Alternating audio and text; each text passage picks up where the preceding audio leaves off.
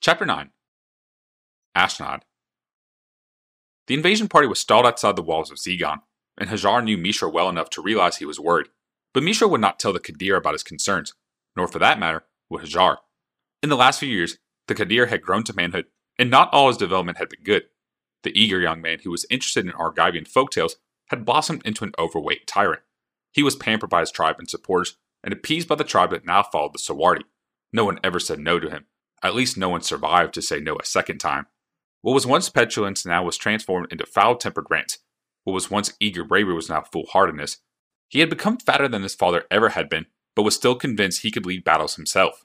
His moods were mercurial, his responses violent. As the Kadir grew more tyrannical, Mishra grew more popular among the Sawardi. The former slave knew how to speak to the Kadir in such a way that he could present the most unpalpable options and escape with his head still attached to his body. The Qadir's war captains noticed this first, then the courtiers, and lastly the chiefs of other tribes. Soon, those with bad news or new plans visited Mishra first for his advice and aid before speaking directly to the Qadir. For his part, Mishra was open and welcoming to a people that had held him as a slave so recently. He was well versed in desert lore and legend, and always had the correct analogy, the right words, and an ear of an Abiz handy. But he always made clear his advice was based upon what was best for the Qadir of the Sawardi. He crossed the Kadir directly only with great reluctance.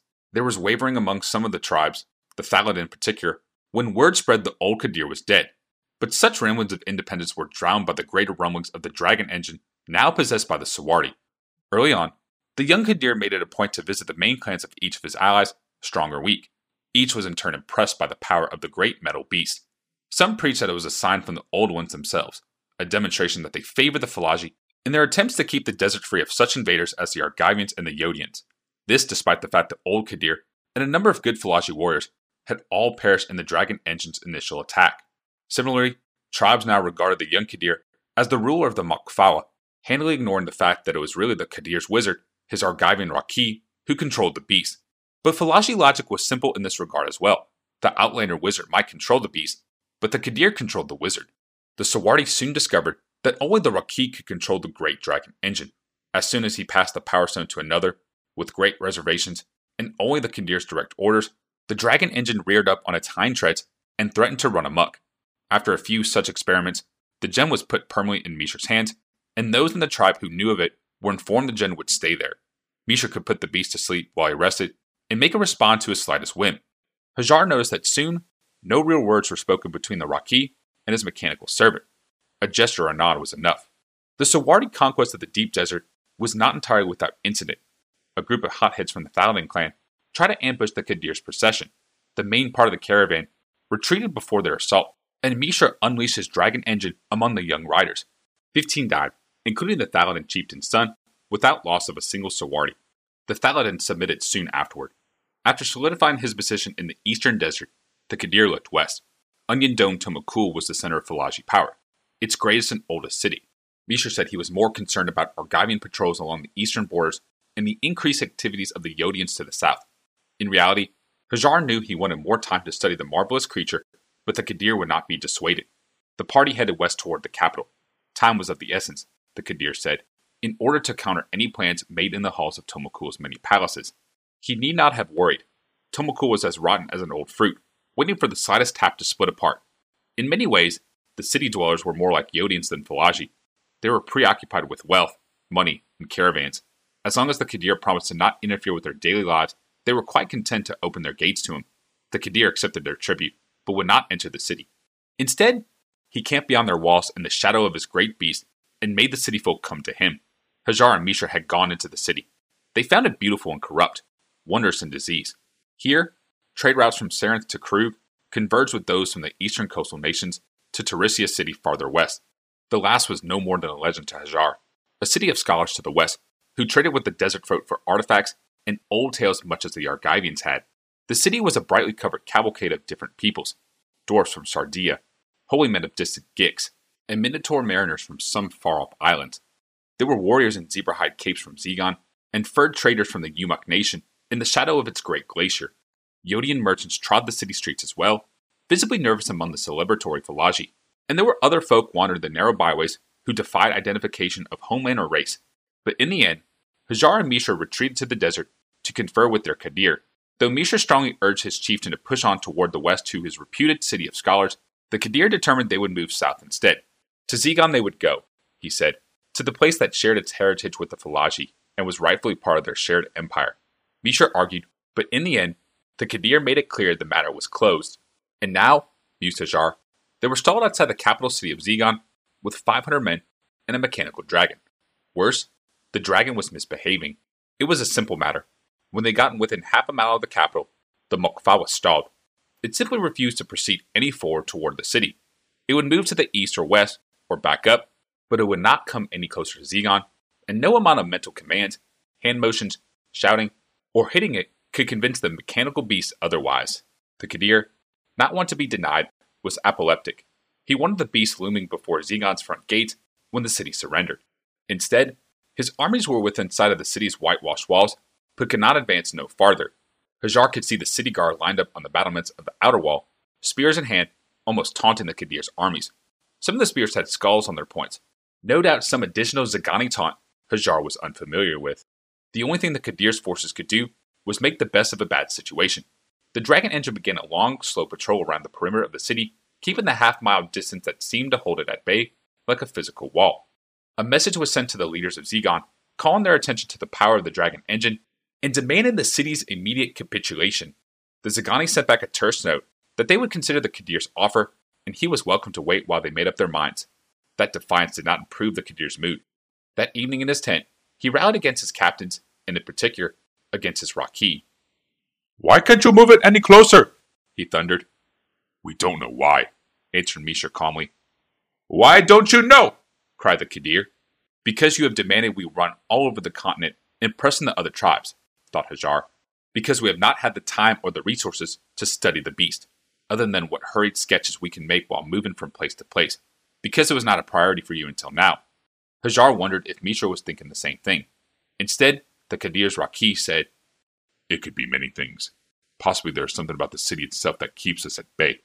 Or maybe something about the nature of the Mokfawa. There may be some item the Zagoni have that's affecting the engine.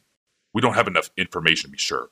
Right now, the question is do we press on, or do we fold our tents and abandon Zegon, contenting ourselves with the riches of a united desert nation? The Kadir slumped back into his pillows, and a serving girl bathed his head with a damp cloth. He ignored her and said, You have traveled through this land. It is rich in timber and metals.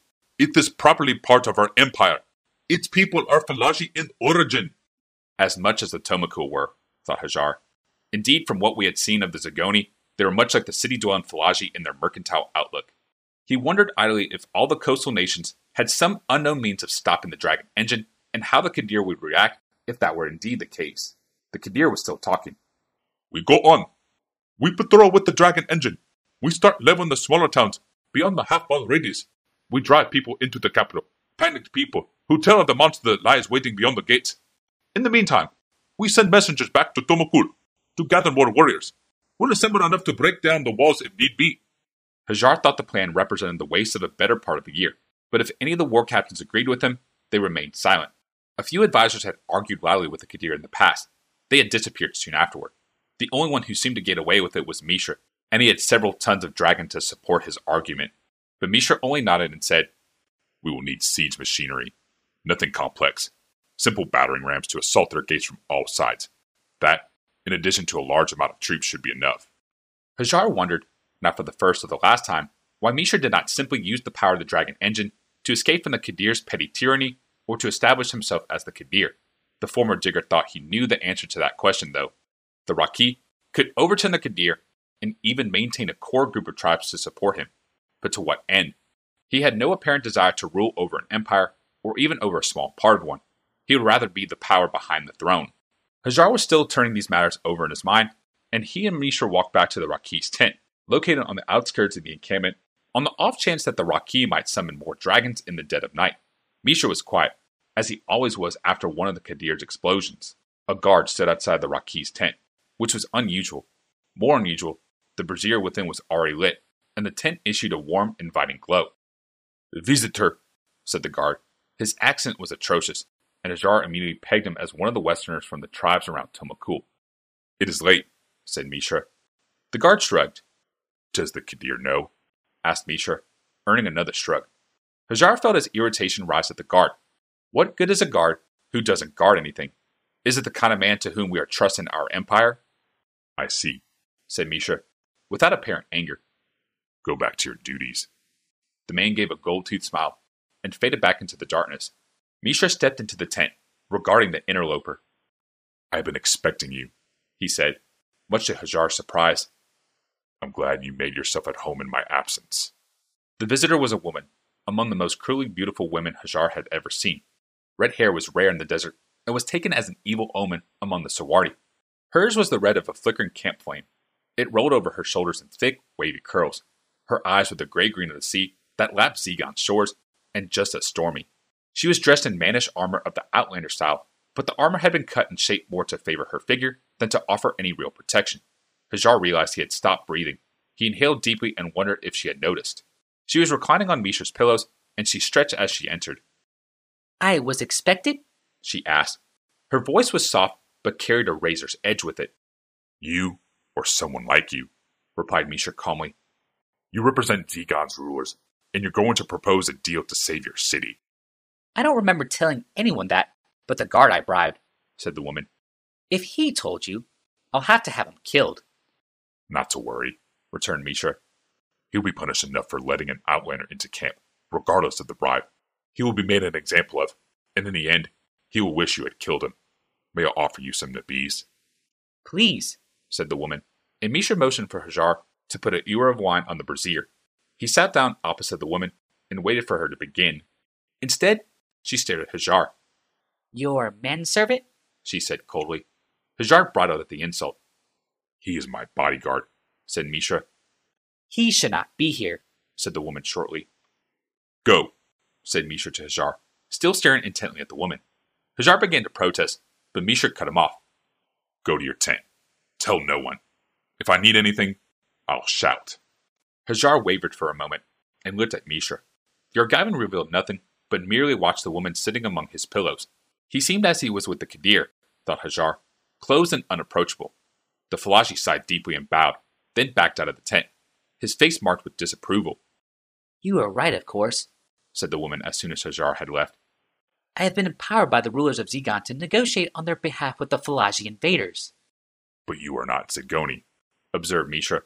A small smile played across the woman's face. And you are not Falaji. I am Mishra, Raki of the Sawardi, returned Mishra. I am Ashnod, said the woman. Of nothing in particular. Is Zegon your home? asked Mishra, running a hand over the rim of the metal ewer. The Nabis was almost ready.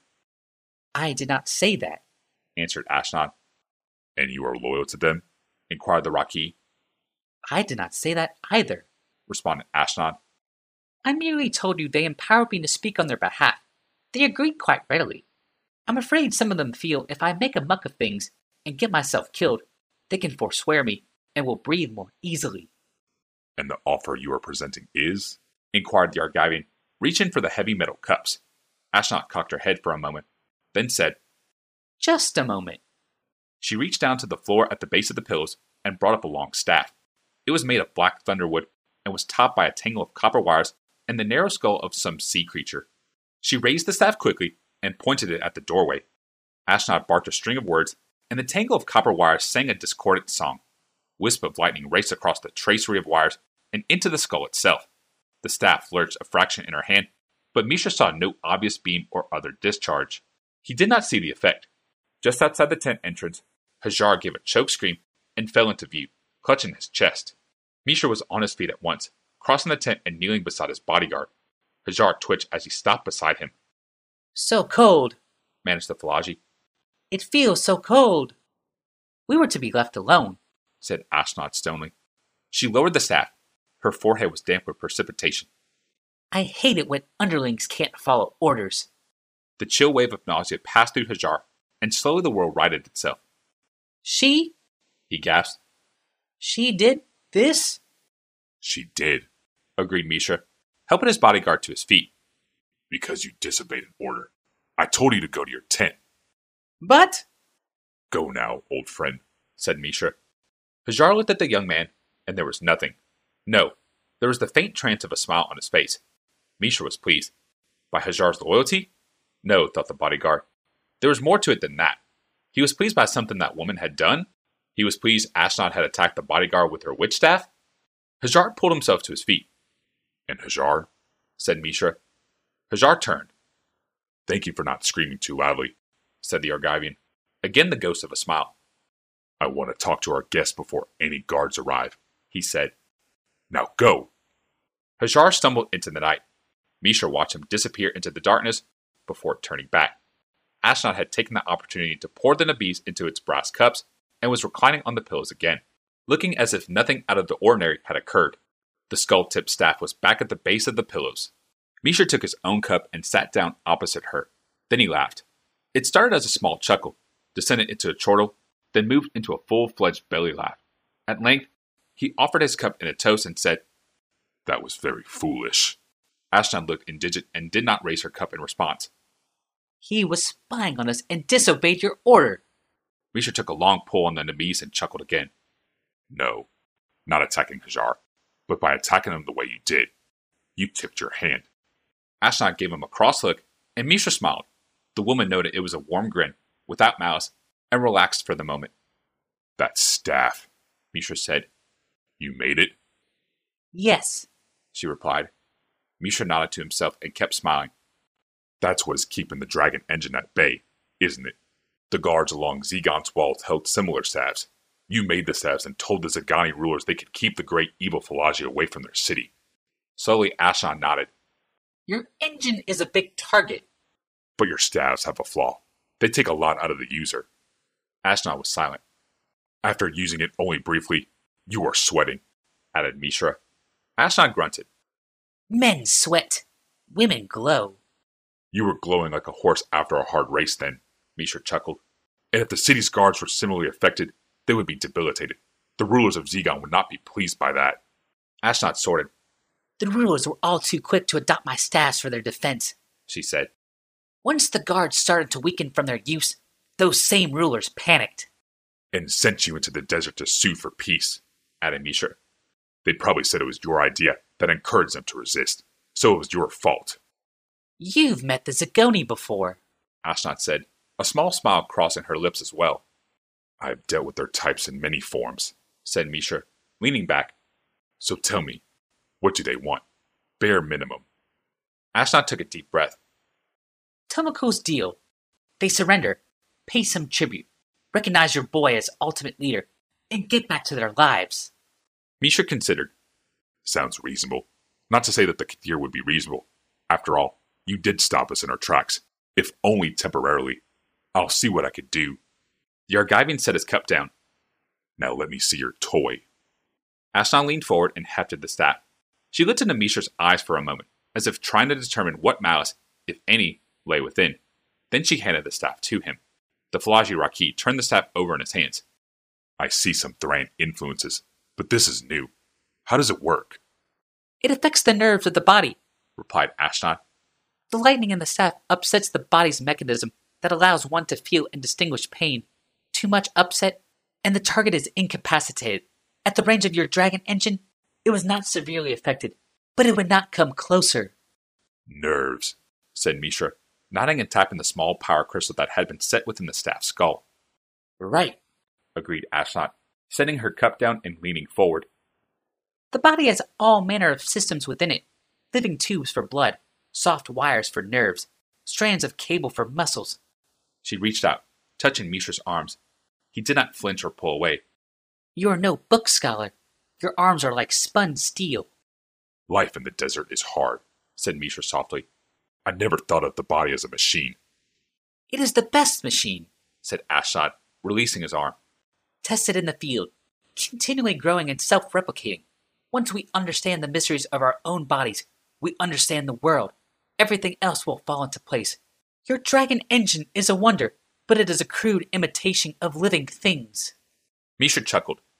This is the first real conversation I've had in a long while. Ashnod curled up amongst the pillows. There is a lack of intellectual companionship among the Falaji? Mishra laughed and leaned forward. Most of the conversations I've had with the Sawardi are along the lines of, you give me that, in various forms, followed closely by, you and what army? The young man chuckled again. and set down the staff. I hadn't considered the body as a machine, but it makes sense.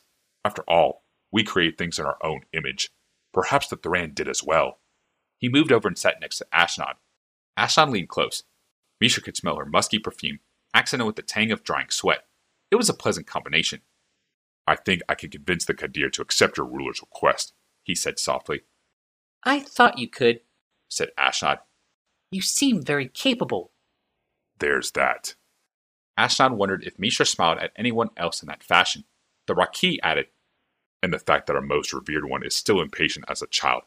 If he had to wait for reinforcements from Tomakul, he would explode from the delay. Of course, there is one other thing. Ashnod pulling away from him. One other thing? Mishra said, The Zagoni must be seen to pay for their token resistance. They must suffer more than Tomakul, which threw open its gates to us. We will need an additional guarantee. Guarantee? asked Ashnod. The Falaji take hostages to encourage obedience, said Mishra. Surely taking their premier artificer would be sufficient. Ashnod's eyes became slits. And would I be a Falaji hostage? Or yours? Mishra smiled again, and there was a touch of maliciousness in the expression. The Falaji have little use for women, he said, beyond the basics. The basics do not include intelligent conversation, correct? inquired Ashnod. You have the general idea, returned her companion. You would be viewed more as something we are denying the Zagoni, as opposed to something to benefit the tribe. Ashnod leaned forward and touched Mishra's cheek. Hostage is such a nasty word. How does assistant sound? Mishra's eyebrows raised for a moment, then settled again. Is that really what you came here for? Am I so transparent? She asked, coy once again. As glass, said Mishra, and laughed. When would you like to begin your lessons? Lessons in the morning, said Ashnod in a throaty whisper. This evening, we are alone. I don't think your bodyguard is coming back any time soon. Mishra smiled and closed the grate on the brazier. There were no more words that evening. In the morning, it was announced that the city of Zegon, fearful of the great dragon engine, had joined the Falaji Empire. Tribute would be paid, and obeisance made to the great and revered Kadir the Sawardi, ever the first among equals. As terms of their surrender, the Zagoni agreed to remove the gates of their city so they could never stand in opposition to the Falaji again, and they gave up their best artificer, who joined the Falaji camp as the Rakhi's apprentice. If any of the warriors felt uncomfortable about the presence of the cold eyed woman with the cursed hair in their midst, they did not say so, at least not where the Rakhi could overhear. Soon afterward, word arrived that the outlanders along the coast were making heavy raids in the Falaji lands, and the invasion force turned east again